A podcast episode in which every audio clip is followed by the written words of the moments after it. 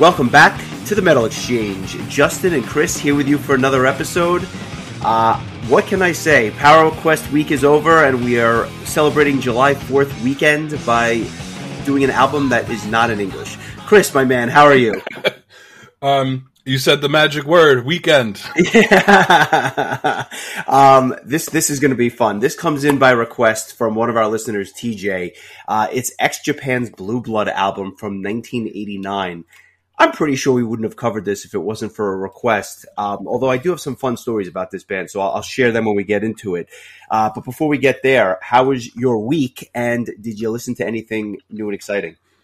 Uh, I listened to Power Quest all week. No, I'm just kidding. um, yeah, a couple of uh, couple of new singles. Um, Stratovarius uh, dropped another single from their upcoming Survive album called, and the song's called "World on Fire." And uh, I got um like kind of like the Nemesis era vibes from this one, which is one of probably my favorite uh, post Timo Tolkki Stratovarius album. So I think that bodes well. I'm really excited about uh, this album. Have you had a chance to listen to the new single? I haven't. I listened to the first one. I thought it was very good. If, if it's in that Nemesis mold, I'm all in. I thought that that was much like yourself. I thought it was the best uh, album post Timo Tolkki. And I'll say this: having listened to them live again and obviously enjoying that show a couple of weeks ago, it's kind of renewed my interest in the band. I, am not going to say that I hadn't been listening to them, but like they were kind of off the radar and I've been listening to a bunch of new stuff.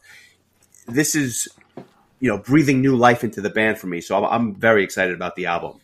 Yeah, I've seen people that have said that like they actually prefer the post Timo Tolkki era Stratovarius, which I mean, I can understand the band, considering that their, you know, main uh, creative head left. I feel like the band really kind of kept that the the general feeling of the music, but while kind of giving it a new flavor and and keeping the band interesting. And I think the fact that uh, Timo Kotipelto and Jens Johansson remained with the band kind of just kept it like true to its roots uh, while still branching out. So it's when you talk about like bands and, and a band like Hammerfall where it's kind of gotten really stale. I feel like Stratovarius has avoided uh, like hitting that kind of stale uh, stale streak. So um, it's it's cool to still be excited about their albums when you know they've they've been around since the late '80s. Yeah, totally. Um, it, it's they've kept it I guess, uh, modern. Uh, if I'll say it, maybe that's the best way to do it. It's more of a modern power metal vibe with the Nemesis type stuff and, and, and that first single that I heard. Uh, but certainly staying true to its roots and its core sound, obviously with the keyboards and, and Timo Kotipelto over the top. So good stuff. Good stuff. Um, anything else? Yeah. Um, Charlotte Wessels, um, who, you know, ex uh, vocalist from Delain, uh, announced that she'll be releasing uh, her second solo album, Tales from Six Feet Under, Volume Two, and, and she dropped a uh, a new single called Against All Odds, and um, it, it, was not a Phil Collins cover as I initially would have assumed, but it, it actually is this really nice um, acoustic, very like uh, atmospheric, almost indie rock kind of style song. But um, I mean, I- I'm always happy to hear Charlotte sing, no matter what style she's singing in. So I'm looking forward to hearing her uh, her second solo album. Um, I know she has a really strong following on Patreon, where a lot of these songs are released ahead of time, where the fans can kind of get get their hands on the songs before the album is released. And there's probably other stuff too that um, doesn't make it onto the album. So that I think that's pretty cool. But um, yeah, it's nice to see that uh, Charlotte's still out there doing stuff and um, it sounds like Delain um, is, I guess they were asked to uh, join or join a, a, festival lineup in Europe, so uh, which is coming up really soon. So it looks like we may be getting some insight into um, who's going to be in this reformed version of the band uh, sooner than later, and I'm very curious to, to both see who's in the band um, and also, um, you know, hear what what kind of style the band is going to go into uh, going forward. So it's uh, looking forward to it. Yeah, I, am very curious as well. Um, the the little samples. I won't even say singles because we don't know what they're going to do. But the little samples I've heard with kind of like the muted vocals over the top, it has me intrigued. I just have no idea what it's going to be. I I, I know Charlotte has kind of gone into that alt rock sound, which is fine. It's just, uh, I mean, that's what her last album was like, and I'm, I'm not terribly surprised there. Delain sounds like it's going to try to stay true to its kind of roots in terms of their sound, but we, we, we, don't know. Time will tell, and I think that we'll have a lot more clarity certainly uh, over the next coming, you know, the next few months. Yeah, it's definitely something that I am uh, eagerly awaiting um, because it's a, they've they've always been a band that I've gravitated towards, and um, yeah, being that Martijn is a, uh, you know, has always been a big creative force behind the band. I'm wondering if this is going to be more of a throwback to like the uh, lucidity April Rain days, but where you know this was, I think, before Charlotte was doing, uh, you know, a portion of the songwriting. So, um, should be should be interesting, and I, I, will. You know, I, I, know I said it when we did our Delain episode. I, I, stand by the fact I think April Rain is their best album. So anything that they can do that sounds like that, I'm going to be happy with. Not that I didn't enjoy the evolution. I thought obviously they their sound has evolved um, over time, but I happen to be partial to, to that album and to that sound. So we'll, we'll see what happens. Yeah, yeah, it's exciting. How about you? Did you uh, catch on to anything new? Yeah, I got a, a, couple of things actually. There's a band that came out with a new album. The the the band is called 2020 or otherwise MMXX, which is kind of you know the Roman numerals for 2020. It was kind of a uh, I, guess inspired by by the lockdown and everything that had gone on um, during the global pandemic, and it was basically a couple of guys out of Rome and a couple of guys out of New York City that got together and did this like melodic death metal not I should say melodic death metal, more of like um, melancholic melancholic death metal uh, thing that's going on. I haven't heard the album. I don't even think it's out yet, but I did hear one song called "This Breath Is Not My Breath," and it features um, the singer from Swallow the Sun, Mikko, who is a fantastic, fantastic vocalist. He he does this one track, uh, which happens to be the first track, and then it's just a slew of who's who of interesting vocalists. You have Mick Moss from Antimatter, you have Carmelo Orlando from November, Dan Swanö from uh, Edge of Sanity, uh, Jan Leigner from Clone, and just a bunch of other singers as well. If you're into that like slow, almost Katatonia esque death metal style, this might be for you. I'll definitely post um, that one track during the week. I think it's really, really, really, really well done. Uh, a second thing that I heard was a band, I believe, out of Finland called Egres, E G R E S. They came out with an EP called Introspection, and they kind of classify themselves as cinematic progressive metal. It really hit home. It had a fantastic singer, uh, female vocalist over the top of this you know, almost Savatage esque prog metal type thing that they're doing. Uh, really, really well done. Nobody's talking about it, and and as of now, it's probably my EP of the year. So um, definitely worth checking that out. And uh, one other band I wanted to mention, I wasn't sure if I should put this up front or at the back end because they have just announced their intention to come out with a new album but that is uh, Sweden's Bloodbath. These these guys are kind of a death metal supergroup that have been around for probably 25 years now, and although the lineup has changed uh, over time, the new the new single that I heard was fantastic. It's called Zombie Inferno, and I have to say that even though it is true death metal, I think you would like it. It has enough. Um, melody to it that I think that you would really catch on to it. And uh, they've had just like a who's who of artists over the years. Mikael Åkerfeldt from um, from Opeth, uh, Dan Swanö, who as I mentioned earlier, uh, had, had, been with the band for some time. Uh, Per Eriksson on guitar. It's just a who's who of, of, of band members with this band. And currently, uh, on lead vocals is Nick Holmes, who is the singer of Paradise Lost. So it's they they just do whatever they're doing, they're doing it right. And for me to be talking about a death metal album for this long, I, am really excited to hear this. I, am I'm, I'm going to definitely post this as well. A, it's a little bit out of our wheelhouse, but B, I think that you might actually appreciate this. Cool. Um, yeah, I, I of those three, I have uh, gotten a chance to listen to one of the songs from the Egres uh, EP, and it's actually on um, one of the uh, playlist that I posted recently. Um, but the other two I haven't heard yet, so I look forward to uh, getting a chance to to check those out. Nice. Um, and with that, let's get to the reason why we are here. Blue Blood, X Japan's album from April 21st, 1989, by request. Uh, apparently, this album was the band's second release, and at the time, they weren't even called X Japan. They were just called X, which would be one of the tracks on the album as well. Had you had any exposure to this band, or was this literally like your first time hearing anything by by this band? Um, you know, here and there. Um, you know, I, I of all the songs, the one that I think I heard the most was Art of Life, which is their like 29 minute song from 1993. And then I think I'd mentioned last week that uh, Kurenai was something that I had heard um, Damnation Angels cover. Um, but beyond that, I mean, I wasn't super familiar with um, with the band. I just kind of understood that they were this um, like like I don't know if speed metal would be the right way to describe it, but just speedy kind of like power metal um, kind of style. But um, I had no idea that they went back to into the 80s. I, I kind of assumed that they were more or more uh, modern. Um, so it, it, was cool to kind of get a chance to to listen to these guys finally. What's interesting to me is that this band is huge. I mean, absolutely huge uh, in Japan.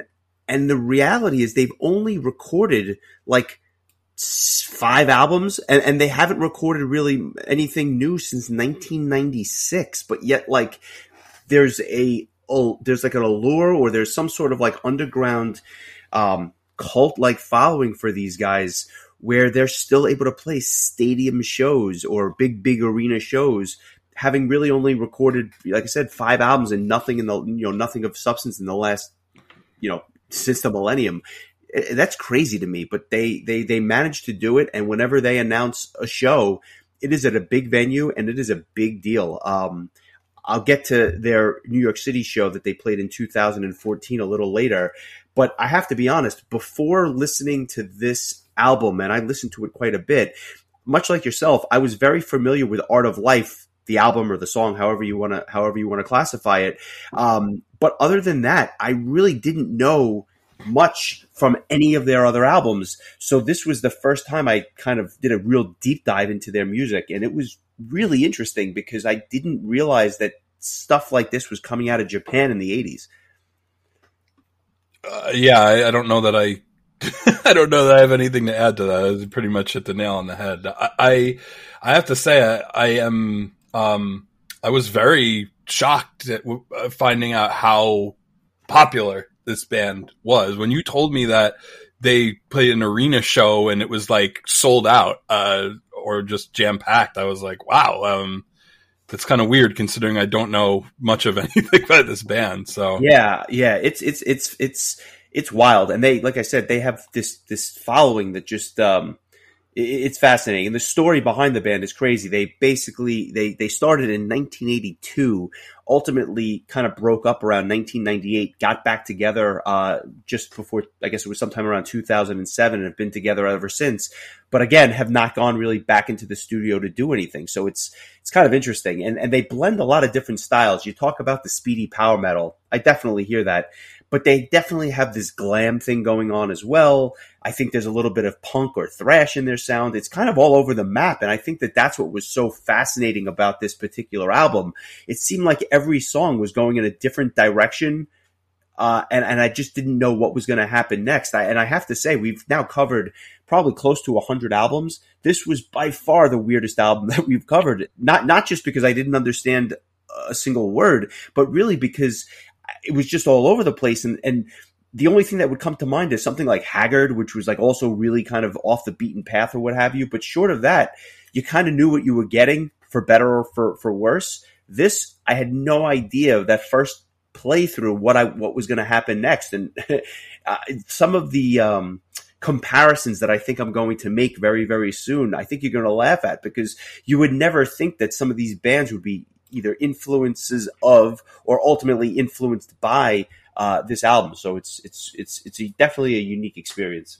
Yeah, for sure. Um, I I mean, like the vocals at times reminded me of certain things. There were songs that made me think of Helloween. There were songs that made me think of Deep Purple. Like it, it, it was um, really interesting. Um, uh, the vocalist um, gives me like kind of reminds me of like a raspy Steve Perry in in a lot of ways. Um, I believe his name is uh, Toshi.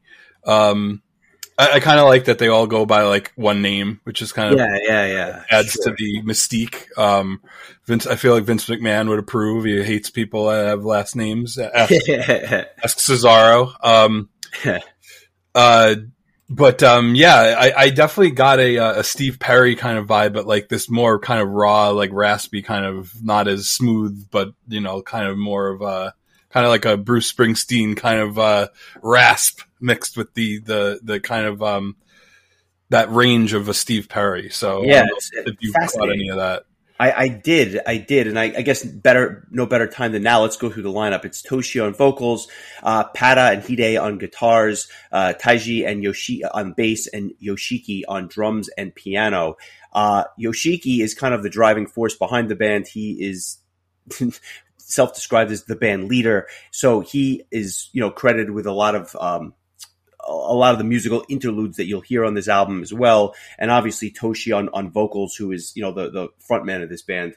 Uh, they've had a ton of revolving door members, especially in that early 80s period. I mean, it was like one after the other with people just coming into the band and leaving. Are you going to name them all like I did with Power Quest? Absolutely, positively not. I'm not going to even bother attempting to do that. But it's, but, but, but other than this revolving door of guys, you know, I mean, the, the, I, I just think I'd be remiss not to mention Taiji, the bass guitar player, died in 2011 uh, Hide, the, the lead guitarist, died in 1998, and they actually do tributes to both of these guys during their live shows because they were such an integral part of the band. But the, the foundation or the core of the band remains intact to this day from the from the early days of the early 80s.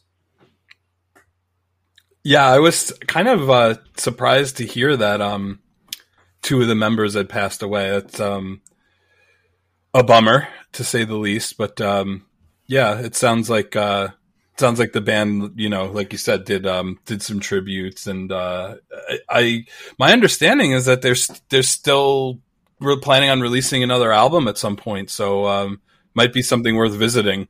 When- so then, obviously, it begs the question: What comes out first, this or the new Wintersun album that I think everybody's been waiting for? So your guess is as good of as good as mine, but this is uh, Japan's answer to, to Wintersun. We'll, it's going to we'll be Secret Door number three, Chinese Democracy Part Two. yeah, God help us all.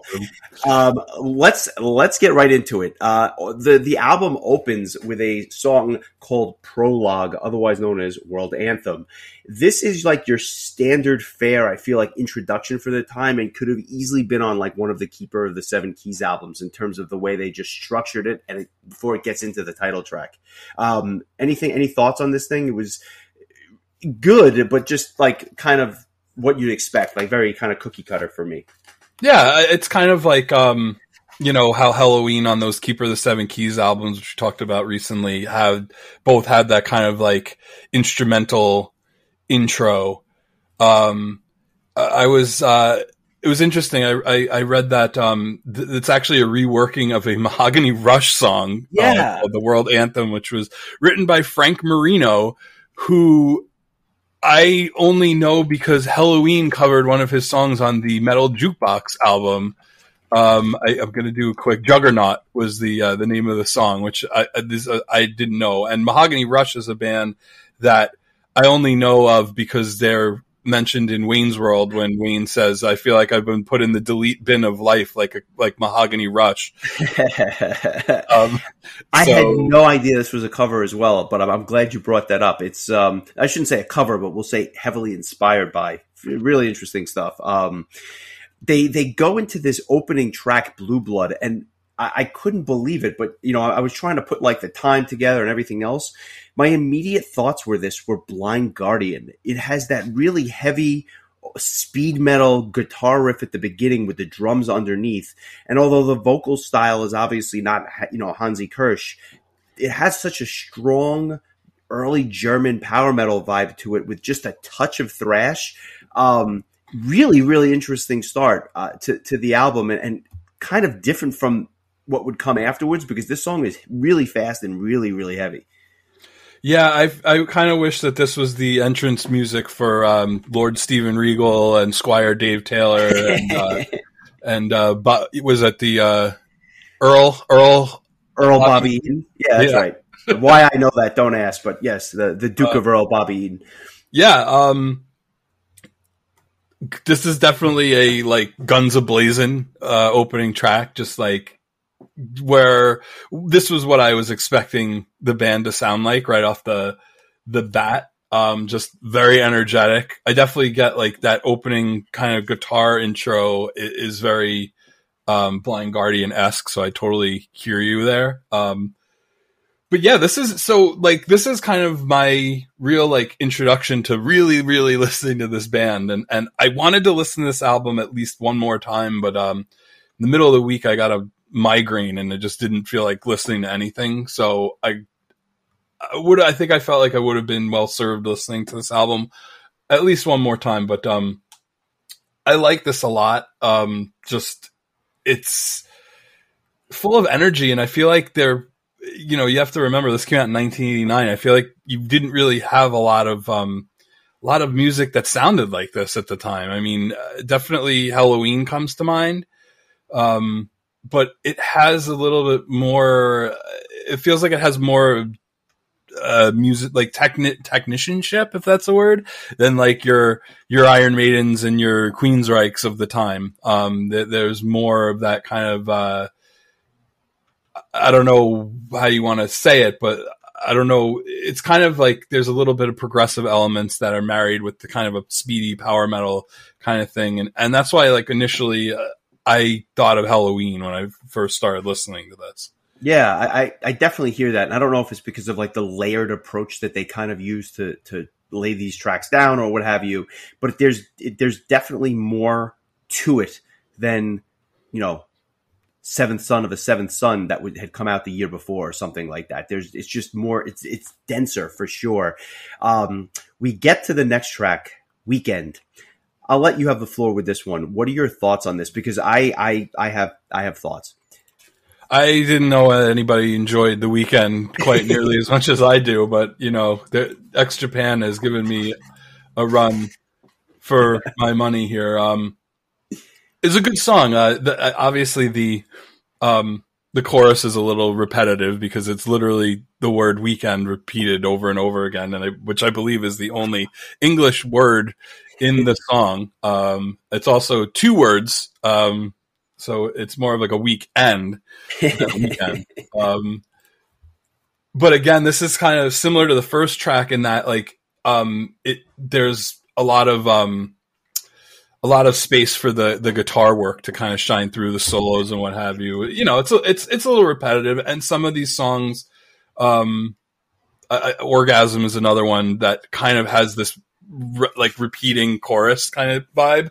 Um, but a good song. I don't know that I liked it as much as the first uh, the first track or the I should say the first full length song, um, Blue Blood, but um, solid you know solid song. I hated this song the first like three times that I listened to it. I couldn't wait for it to be over. You love you love working and you won't. Oh god, do I love the weekdays? And then I hear this. This it's like it's got this mid paced sound to it. The verses are very catchy. The chorus, to your point, is extremely repetitive, and, and in my opinion, the song is about two minutes too long. Like they could have just chopped off two minutes at the end, and it probably would have been tighter. And then something happened on Thursday. I don't know what it was but I listened to this song. I'm like, you know something? to the weekend. it, I got, it got closer to the weekend, and I'm like, I kind of like this. and then I listened to it again at the gym this morning. I'm like, there's like a subtle brilliance here, and I can't even explain it. And now it's going to be my song of the week. I can't get this wow. thing out of my head. I'm not. It's not my favorite song. It's not the best song, quote unquote. But it is my song of the week because I want people to listen to this. Yes, absolutely. It's it, it was just, there was just something about it that really grew on me, and like I don't know. I should hate this track. I did hate this track, and now all of a sudden it's my song of the week. I can't stop. I, I have to hear it again, and I think everyone else should too. I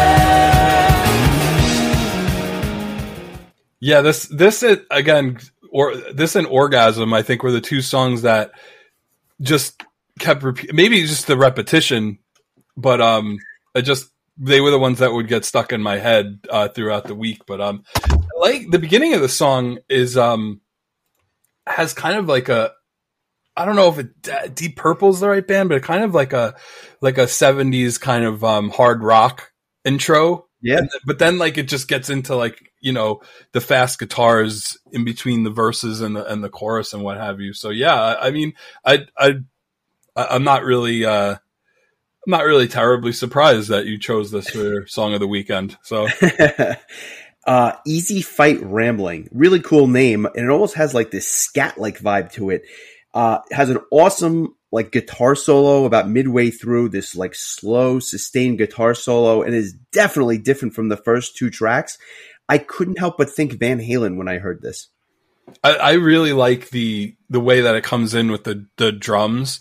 Like yeah, like this really kind of like um staccato drum like just to get the the ball rolling and then the guitars come in and um this is uh, another cool song. It's it's it's just like high energy music. Like it, it's um I mean coming like off of talking about Power Quest for a whole week, like it, it kind of in that vein um it's just the kind of thing that if you need kind of something to pick you up or you want to just tap your foot and just listen to something that you kind of want to like snap along to and it's yeah really infectious kind of uh kind of you know beat to it um and this is just another song I think is in that that style. Um, you know, they do have like some slower songs that we'll get to, but um, again, like more showing off like the, the guitar work and um, this one has maybe like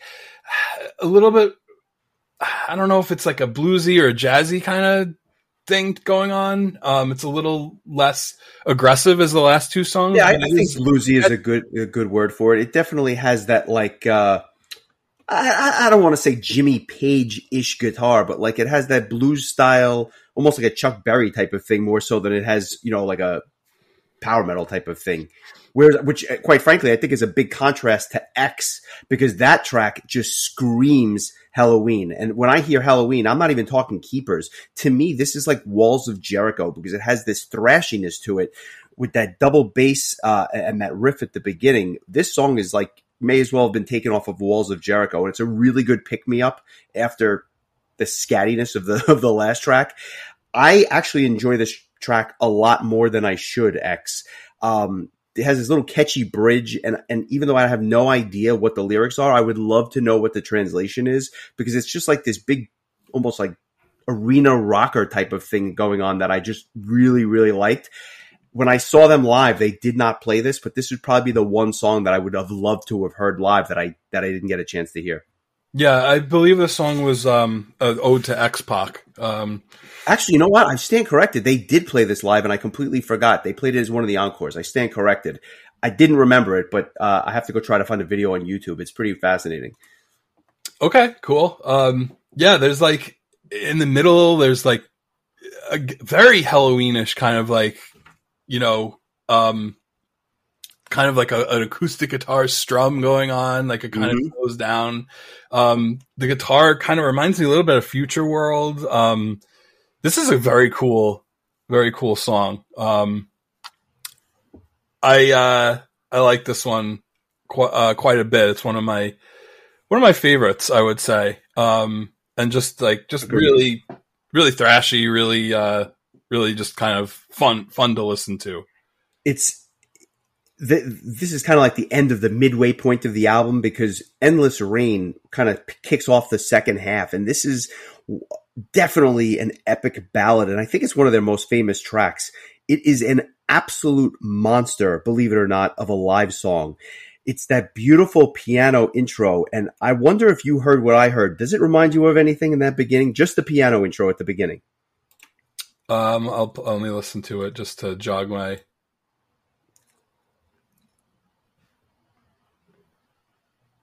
I'll give you a hint Yeah, it reminds me of um, yeah. This this I thought of this when I was listening to it. It reminded me of um, "Land of the Miracle" by Edguy. Okay, that is not what I was going to say. How about "All That I Bleed" by Savatage? Yeah, yeah, for sure. Um, I it, it was really, really like um, it just hit me like a ton of bricks this week. This track is so good and it's so well written, and it's something about that chorus which is just absolutely perfect. In terms of like best song, not my song of the week. This is the best song on the album, and I can understand why it was such a big hit for them. Um, they they they really hit a home run with this one, kind of, and just kind of threw it into the middle of the album.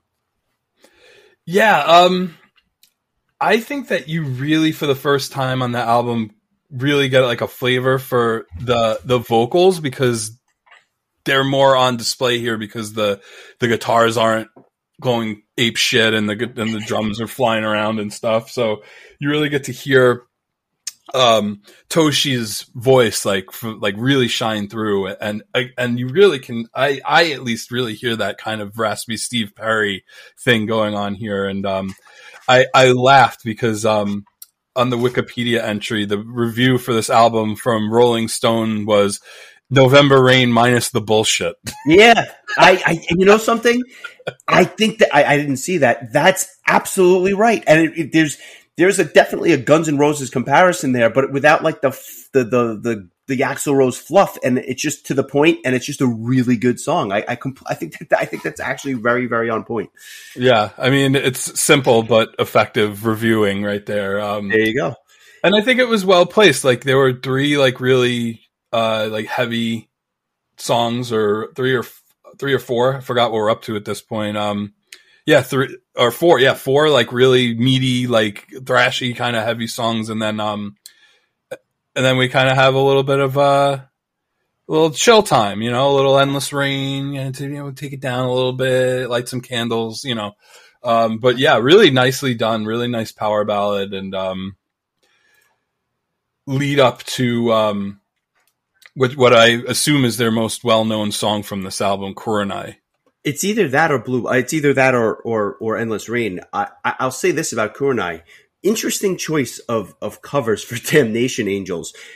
I think I like the Damnation Angels version better, but only because I've heard it first. Although I can appreciate what they were doing with with the X Japan's version of it. Um, it starts off so slow and ballad like, but then it picks up nicely. It's a well constructed song, definitely a fist pumper. Um, it's it's interesting to me because I it's every time I listen to this version, I keep thinking of of the of what I heard the first time, and it's hard for me to kind of like reconcile the two because they are very very different. And Damnation Angels is obviously uh, you know a very very different power metal band out of the UK, but there's something about it that's very charming, and I I like I like the original. I just happen to like the cover version better. I wonder if I would have that same feeling if I listened to them in reverse. Yeah, well, I mean, obviously the the Damnation Angels version is more polished. It came out, you know, a while after this, um, and and PelleK just has such smooth vocals, um, so it's a little bit different of a of a vocal style. Um, I kind of, after listening to it a few times, kind of started to see it as its own entity and not of you know not something like that I heard another band do first, which it's interesting when that happens. Like you know, it's like I, we mentioned Reckoning Day by Megadeth last week and Power Quest covering it. I think I've heard the Power Quest version more times than the Megadeth version. Um, so I think like hearing the Megadeth version is the weird outlying version. Oh, that's funny. Yeah. Um, so I could totally understand how you would feel about this after hearing, you know, that, and not to mention that was on a Damnation Angels album that was like reviewed by many as one of their favorite albums that year.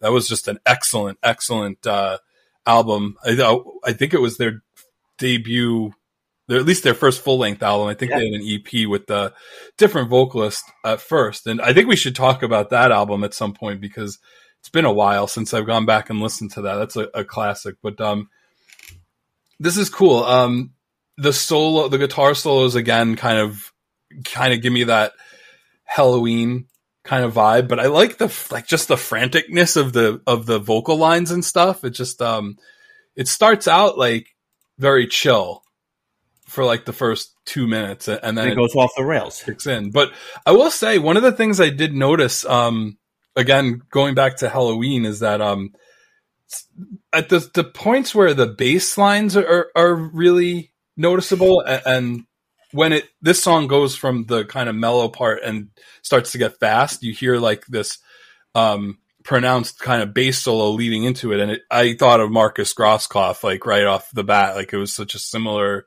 kind of vibe. And I know it's like how do you differentiate bass players, uh, but uh, it's such like a, a kind of like grounded instrument where there's not a lot of experimentation and, and what have you. Um, I don't know. It just kind of gave me that sort of vibe. But uh, this, yeah, this is a really cool song. Um, definitely, I would. Can, I imagine it's a, a absolute staple on their live set.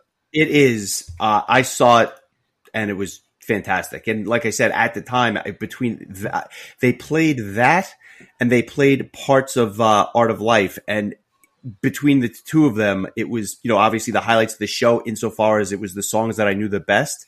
But you know, they they played Endless Rain. I, they played uh, X, which I obviously forgot, and then you know other songs as well, which you you you may know. Rusty Nail, that was another track that they um, that they played from the Dahlia album. I don't know if you you might not know that you know it, but you might know it.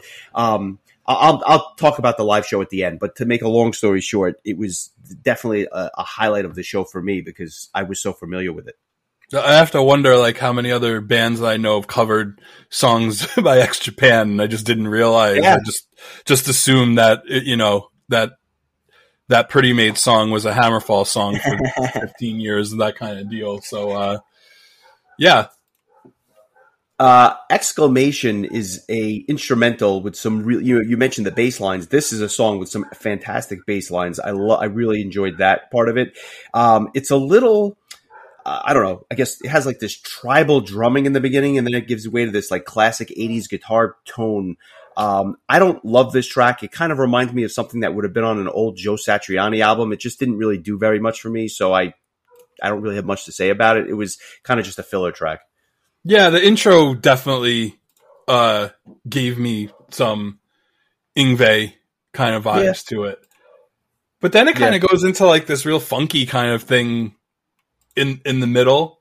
Um, you know, it, it's it's cool. It's a cool kind of just um, a little bit of a, a, a what do you call it? Um, platform for the other instruments to kind of shine uh, without vocals. But um, it, it's clearly a lead into. Um, I guess it's it's the foreplay if you will, before the orgasm. Exactly, which is another short tune. So I guess it didn't take very long. But this has this very punky thrash thing going on.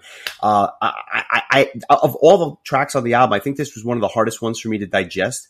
It's like short, it's direct, it's to the point, and it definitely packs a punch. But then, like the next thing you know, it's over, and it's just like I don't know. I, there's something about it that I that didn't click with me, but a lot of people love this track. And if I'm not mistaken, I think it was actually the first um, or one of the actual singles for for it. Um, but I could be wrong about that. Uh, yeah, it's. I mean, it's like a blink and you miss it kind of orgasm. Like it's it's um very fast, very energetic. Um, I, I think that the um the like the repetitive chor- chorus that I mentioned earlier, like it kind of gets stuck in your head just as a you know you hear anything repeated that many times and you're probably going to get it stuck in your head but um weekend. Yeah weekend. Um I, I, like this one. I mean it's not my favorite but um i think it's like a little bit too short to even like make a, a real big impression as far as like best song but um it's cool it's just uh kind of just this like really fast and and uh, energetic kind of kind of tune. So um, yeah, good stuff. I liked it. Celebration is another one of those like party type tunes, and again, I think the, the Van Halen vibe is strong here as well. Everything down to like the singer's vocal inflection and the riff during the chorus. It to me, it just screams like something that you would hear on one of those first two or three Van Halen albums. Um, very fun party tune. I like this one a lot. Um, I enjoyed it every time I heard it. Yeah, this is the song that gave me big Deep Purple vibes um, okay. at the beginning of it. It reminded me of um, Highway Star. Nice. Um, but uh, my favorite part of the song is that they sing celebration with five syllables instead of four. It's celebrate. Uh, I, I, I, how do I do it? Uh, celebration. Uh, and I'm like, I, I, I had to stop and like, I'm like, wait, did they add an extra syllable to that word? Um, it's but, a good um, word, so you want to drag it out as long as you possibly can. I yeah, mean, it's yeah, it's like a three day weekend. Um,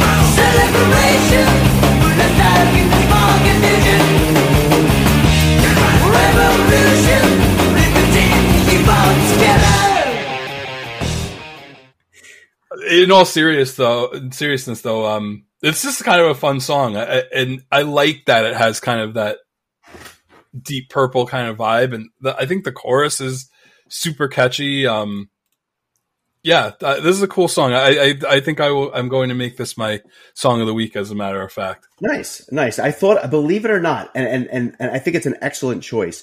I thought you were going to go with Rose of Pain because the, the this penultimate track has this build like epic quality to it that kind of reminds me of Keeper of the Seven Keys. And I thought you were going to choose this one. If I was going to bet money, if I was a betting man, I thought you were going to choose Rose of Pain. It has like a like a neoclassical style to it.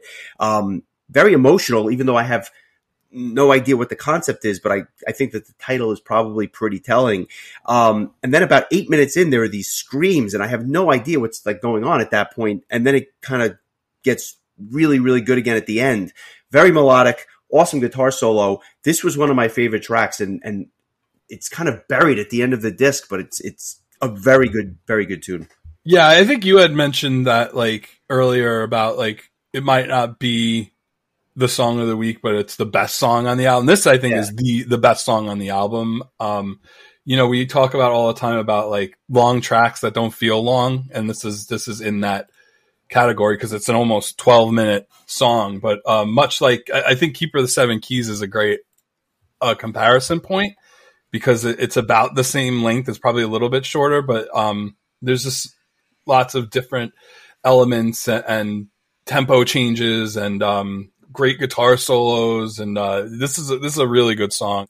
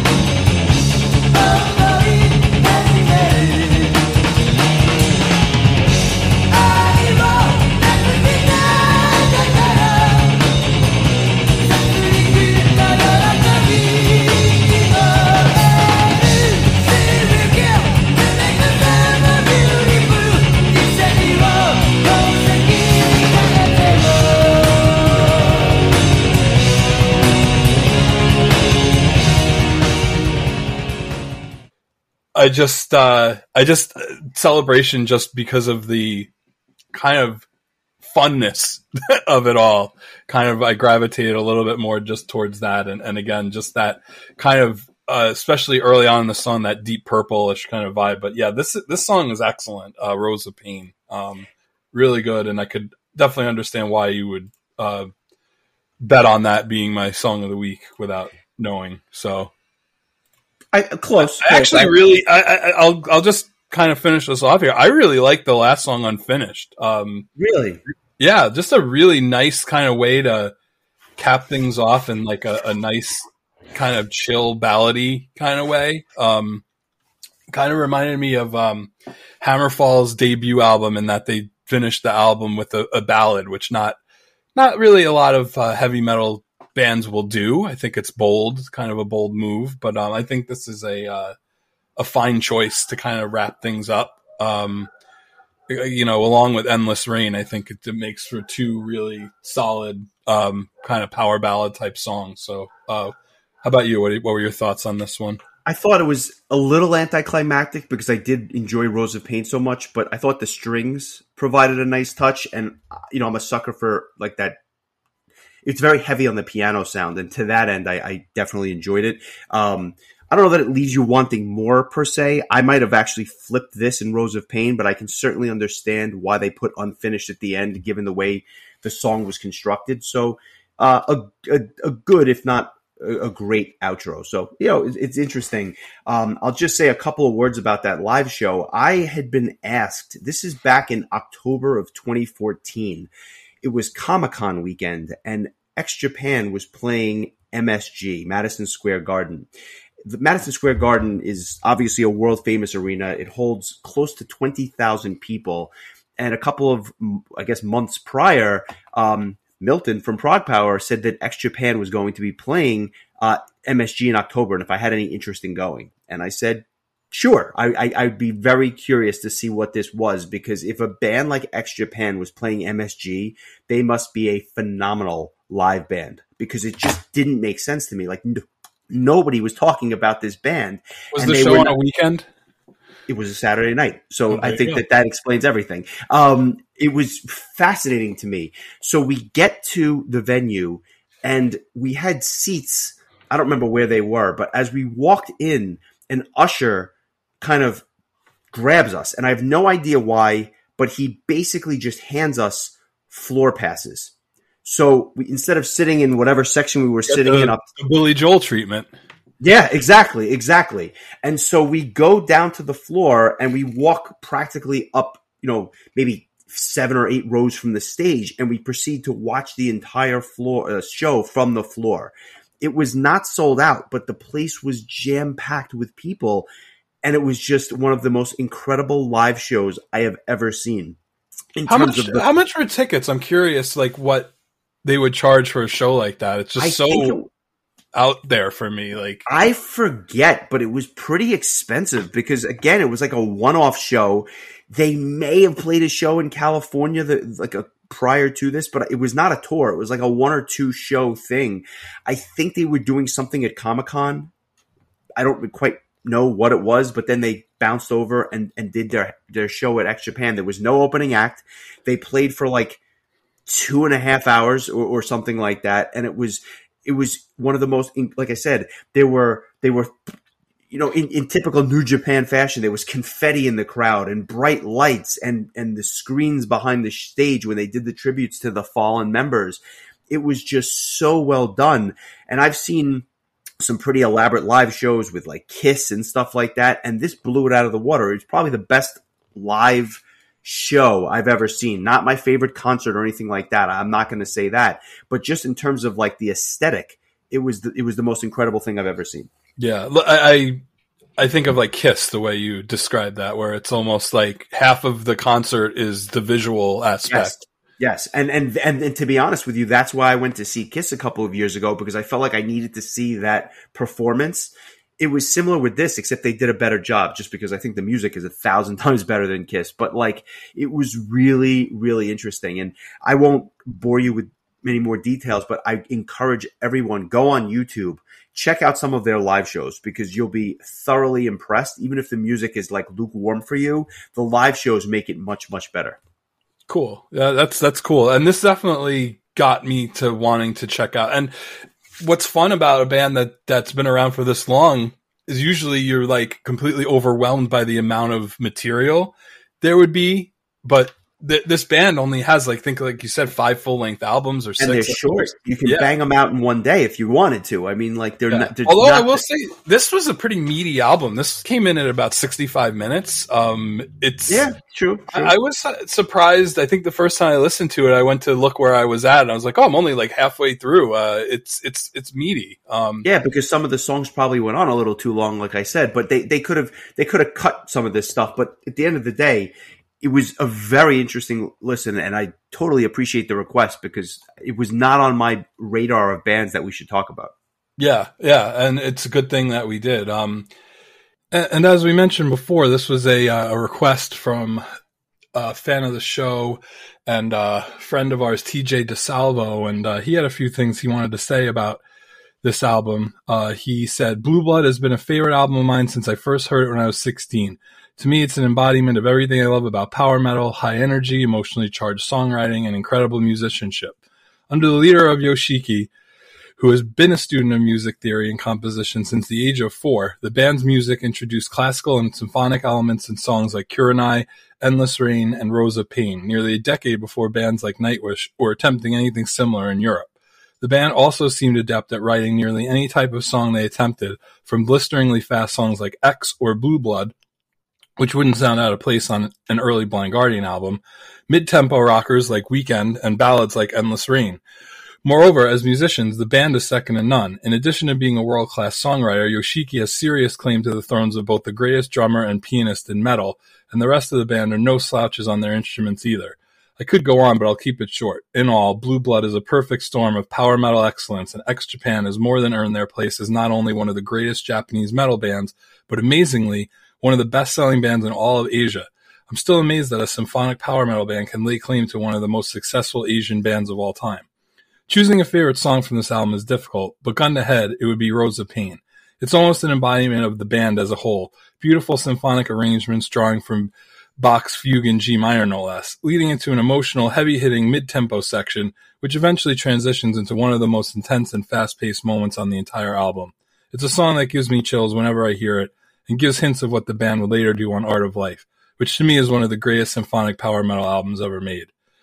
So, very well said by TJ. Um, definitely uh, better than anything either one of us had just said. But um, thank you again for the request, and and we do uh, we do wish that um, everybody continues sending their requests as we make our way through the list.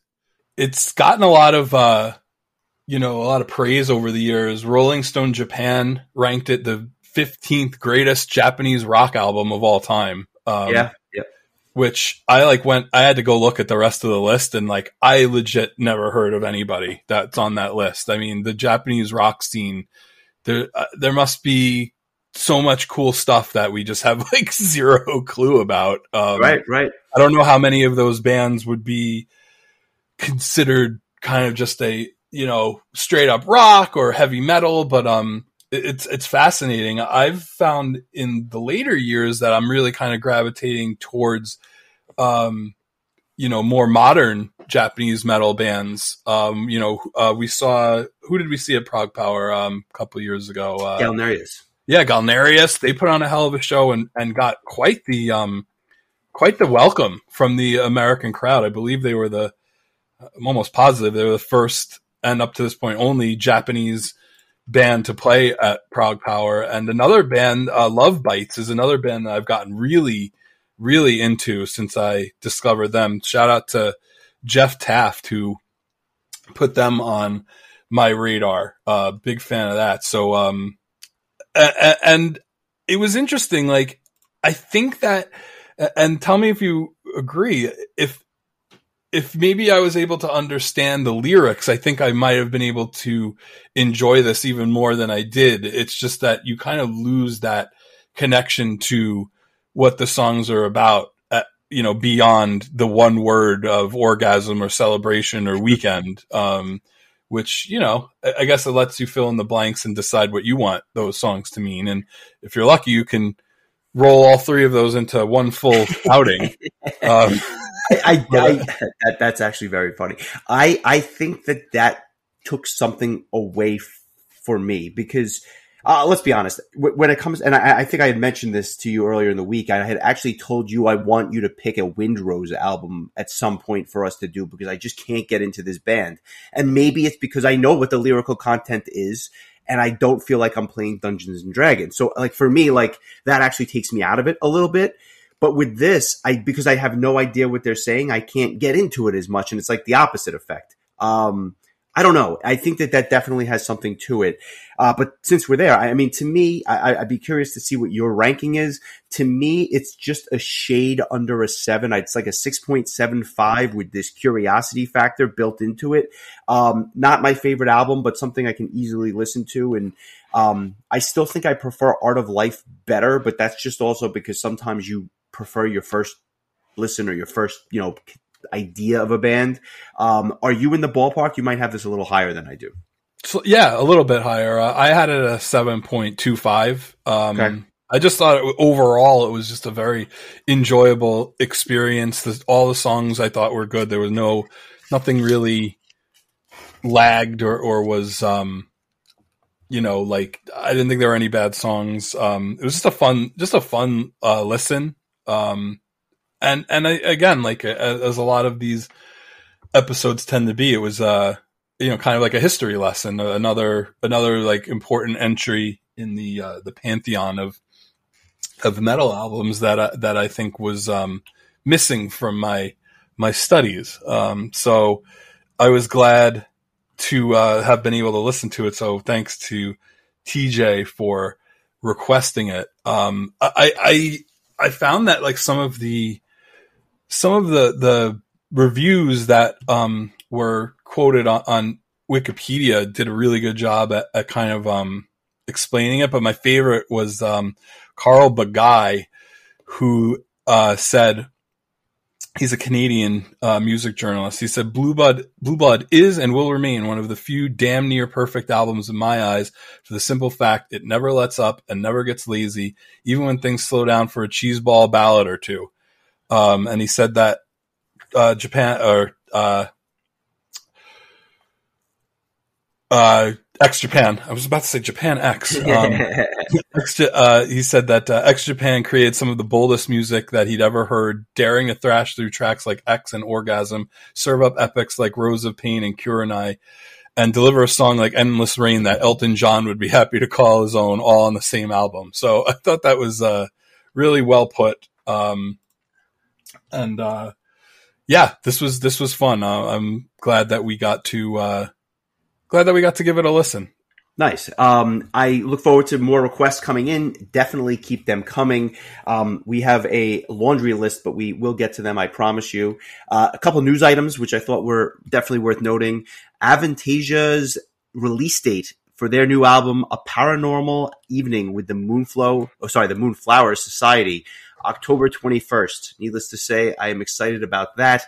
Um, this, if the single that was released is any indication, this is going to be very, very good. Uh, so a couple of months away from that. And then Lacuna Coil is working, according to Blabbermouth, on their 10th studio album. I can't believe they have that many albums at this point, but they are going on tour in the U.S. Um, this September, I believe, and will ultimately uh, be releasing some sort of new music this fall uh, as well. So I look forward to that. They are a band that, like, I've never loved them, but I've liked a lot of what they've done, if that makes sense. That makes complete sense. Um, I'm I'm very pumped for the um, the next Avantasia album. I feel like that they've really taken, and it might have something to do with Edguy kind of being on hiatus because of Avantasia's work, but it feels like they're doing some of their best stuff these last few albums. And I think maybe it's just because Tobias can be kind of uber focused on the one band. Um, but um, it's always just exciting to see who's going to be involved and who's going to do guests. Um, we saw Ralf Scheepers from Primal Fear on that first single. So, um, yeah, I'm excited. Uh, I'm always excited for um, new Avantasia. And as far as Lacuna Coil goes, I, I was flabbergasted. I was in the car yesterday driving back from dinner and I was listening to, uh, to satellite radio and, um, uh, what's was it liquid metal? Is that what i was listening to? Yeah liquid the liquid metal channel. And um they had played uh the new lacuna coil single and then followed right up by a sabaton song which i'm fairly certain that was the first time i ever heard sabaton on the radio. Um so that was kind of a, a cool surprise. Um but uh yeah i like um i always look forward to lacuna coil as well. Um just another band that I feel like is so timeless. They've been around since the mid '90s, I believe, and um, just continue to uh, to just churn out like good stuff. And and um, Cristina uh, Scabbia is like beyond like like is like incapable of aging. I mean, I I was amazing. shocked when I found out that she was like in her mid to late 40s because she looks like she's 30 years old. It's uh, it's very impressive. Got good good genes you good genes you people have. I have to say it's very very impressive. Uh, I, I I'm I'm I'm beyond jealous. So congratulations for that. That should be fun as well. And that brings us to next week. I feel like I have not uh, requested or I guess chosen an album in, in what seems like forever. So I, I, I, wanted to kind of reassess where we're at. And I said to myself, we've done 100 episodes. Uh, we've obviously done this uh, X Japan request, but now it's kind of like a reset for, for, for me anyway, just because we crossed that 100 barrier. And I realized we have not done any Black Sabbath, which I feel like is absolutely sinful. And we've had requests for it. So we're going back to the very beginning we're going to do the first uh, Black Sabbath album from 1970, uh, going back to February of 1970. We're to do their debut album, Black Sabbath. Uh, it is amazing that we have not talked about this band, and we will go from one singer that I didn't understand with X Japan to another unintelligible singer with Ozzy. Uh, I feel like it's a nice segue into what we'll be doing, but I can't believe that this album came out 52 years ago. That is nuts.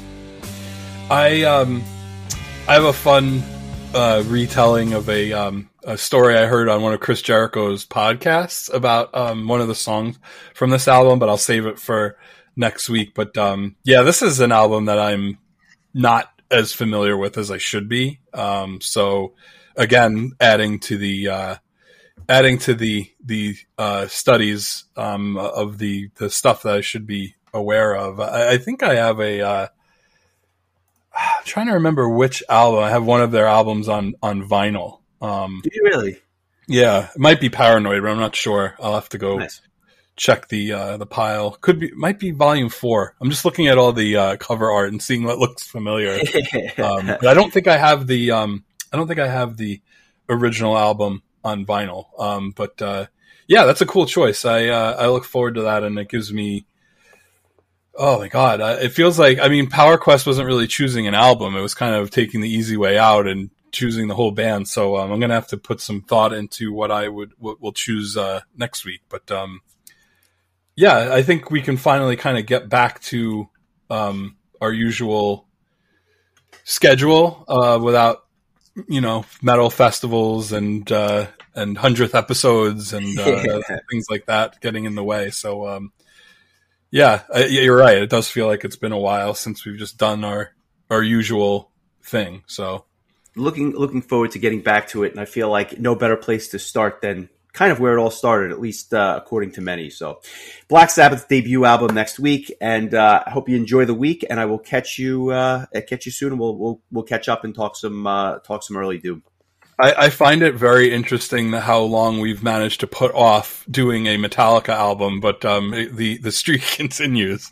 It continues, but I assure you, not for long. It's it's it's on the list. And uh, shout out to Keith. We, we, it will not be uh, Saint Anger, uh, but that, I, I, digress. That's a story for a, another day. No, I mean, um, I, will say this: we'll do Saint Anger before we do Lulu.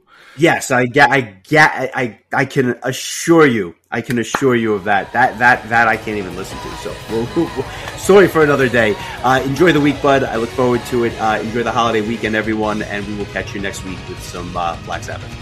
Weekend, weekend. Take weekend. it easy, kid.